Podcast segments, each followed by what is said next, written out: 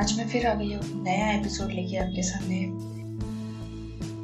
कभी कभी मुझे मीन्स हमेशा ही ऐसा होता है, क्योंकि हम लोग अपनी रिलेशनशिप्स में होते हैं। रिलेशनशिप्स ऐसे कितने सारे लोग होते हैं हमारी लाइफ में। कई अलग अलग नेचर वाले होते हैं। कुछ ऐसे भी होते हैं, जिनकी नेचर की वजह से हम पे काफ़ी फ़र्क पड़ता है। जैसे कुछ लोग होते हैं जो गॉसिपिंग करके या मेरे किसी अपने के बारे में बता के मुझे नेगेटिव फील करवाते उनके बारे में। जैसे मेरी कोई पड़ोसी कुछ ऐसी चीज़ बता देती है मुझे, जिसकी वजह से मुझे काफ़ी बुरा लगता है।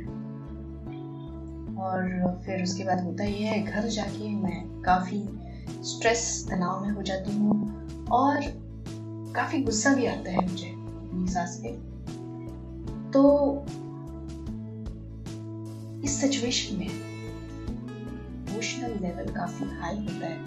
तब हम लॉजिकली सोचना काफ़ी हद तक बंद कर देते हैं। हमारा लॉजिकल थिंकिंग वर्क ही नहीं करती उस वक्त तो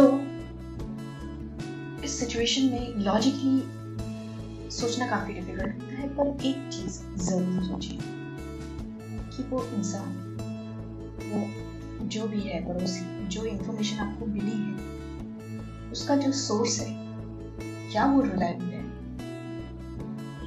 आप उसकी बात पे भरोसा कर सको। आप उसकी बात पे भरोसा करके किसी अपने के बारे में बुरा भला सोच के उसके साथ झगड़ा करके अपना और उनका दोनों स्ट्रेस लेवल बढ़ा सकते हो। ये ज़रूरी है। क्या वो इंसान इतना वर्थ है कि आप अपनी सास के साथ झगड़ा करके उसका भी स्ट्रेस लेवल बढ़ाओगे और अपना भी स्ट्रेस लेवल बढ़ाओगे? घर का एनवायरनमेंट खराब करो। क्या वो बंदा, या वो बंदी इतनी रिलायबल है? से फॉर एग्ज़ाम्पल सिर्फ़ ये घर की बात नहीं। आपके ऑफ़िस में भी होता हो। आपके किसी कॉलिंग ने, आपके किसी, आपके बेस्ट फ्रेंड के बारे में कुछ ऐसी चीज़ बताई, जिसकी वजह से आपको काफ़ी बुरा लगा। इतना बुरा लगा कि आप उससे बात ही नहीं कर तो ये सोचिए, जिस बंदे ने आपको उस, आपके बेस्ट फ्रेंड के बारे में कुछ बताया है, क्या वो रिलायबल है?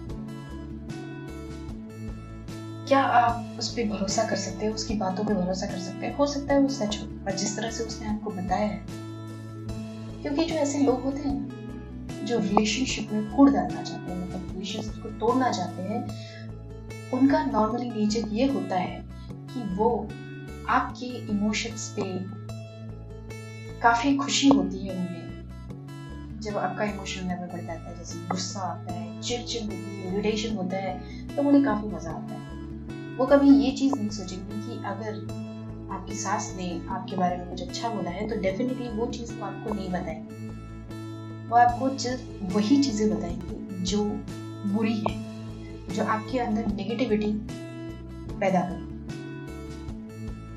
तो अगर आप ऐसे लोगों के नेचर के बारे में जानते हैं तो उनसे दूर ही क्योंकि ऐसे लोग भरोसा करने लायक नहीं होते, क्योंकि ये लोग बहुत सेल्फिश होते हैं। इतने सेल्फिश होते हैं कि उनको किसी दूसरे की अच्छी रिलेशनशिप भी पसंद नहीं आती।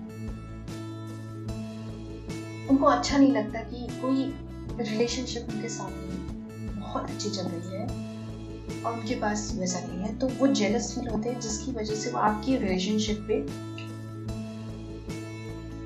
उनको तोड़ना चाहते हैं, आपकी रिलेशनशिप्स को तोड़ना चाहते हैं जलन की तरह। कुछ ऐसे लोग भी होते हैं जो आपको बताते हैं, पर उसके साथ साथ आपकी प्रॉब्लम का सोल्यूशन क्या जैसे कि कुछ लोग होते हैं जो आपको बताएँगे कि आपकी सास, आपके बारे में क्या सोचती है। और फिर वो ये भी बताएँगे कि वो ऐसा क्यों सोचती है? मे बी आपकी सास का नेचर नेचर वैसा होगा तो आपको उसको इग्नोर करना चाहिए। मे बी वो सही बोल रही है, और आपको अपने नेचर में वो चेंजेस करना चाहिए। और अगर ये आपको बता रही है कि आपकी उस नेचर की वजह से क्या क्या प्रॉब्लम हो सकती है, आपको फ्यूचर में, या आपको आगे जाके तकलीफ़ हो सकती है, किसी और को, किसी आपके अपनों को तकलीफ़ हो सकती है।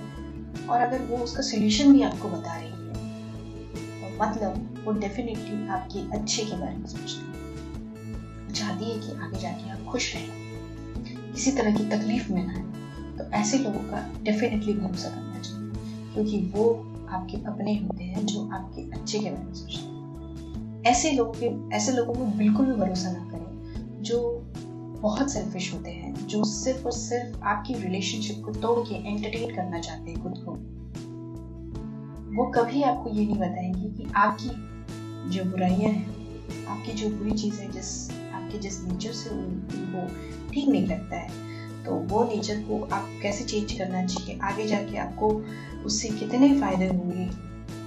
ये अगर वो आपको समझाए सही तरीके से तो वो सही पर्सन है। जिस पे आप भरोसा कर सकते हैं। और डेफिनेटली उन लोगों की बातों पे जो बिल्कुल सेल्फिश है, उनकी बातों में भरोसा करके अगर मैं अपने अपनों को दुख पहुंचाऊँगी तो मुझे क्या मिलेगा यार? बिकॉज़ मेरे जो अपने हैं, वो मेरे सुख दुख में हमेशा मेरे साथ अगर मुझे कुछ तकलीफ़ होगी तो वो मेरे सामने खड़े हैं मुझे मदद करनी पर ये सेल्फिश लोग, जब मैं इनके पास मदद मांगने जाऊँगी तो डेफिनेटली ये लोग कुछ ना कुछ एक्सक्यूज देके साइड में खड़े हो जाएँगे। बट मेरे अपने वैसा नहीं है, मेरी फैमिली वैसा नहीं है। तो मुझे ऐसा लगता है कि सेल्फिश लोगों की बातों को सुनकर मुझे कभी अपने अपनों को हर्ट नहीं करना चाहिए इमीडिएटली रिएक्ट नहीं करना चाहिए। इनफैक्ट मुझे लॉजिकली सोचना चाहिए कि जो सोच सोर्स जिसकी वजह से मुझे इंफॉर्मेशन मिली है, क्या वो सोच सोर्स सही है? अगर वो सही है, भरोसा करने लायक है तो मुझे उस पर सोचना चाहिए।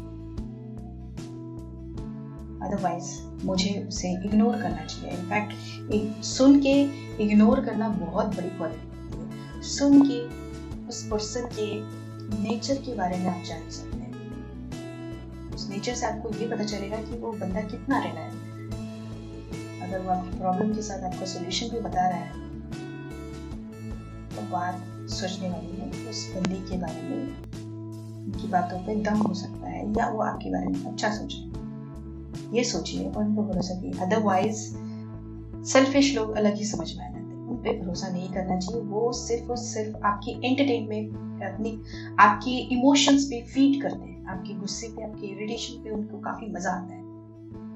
तो ऐसा ना होने। उन्हें इग्नोर करें।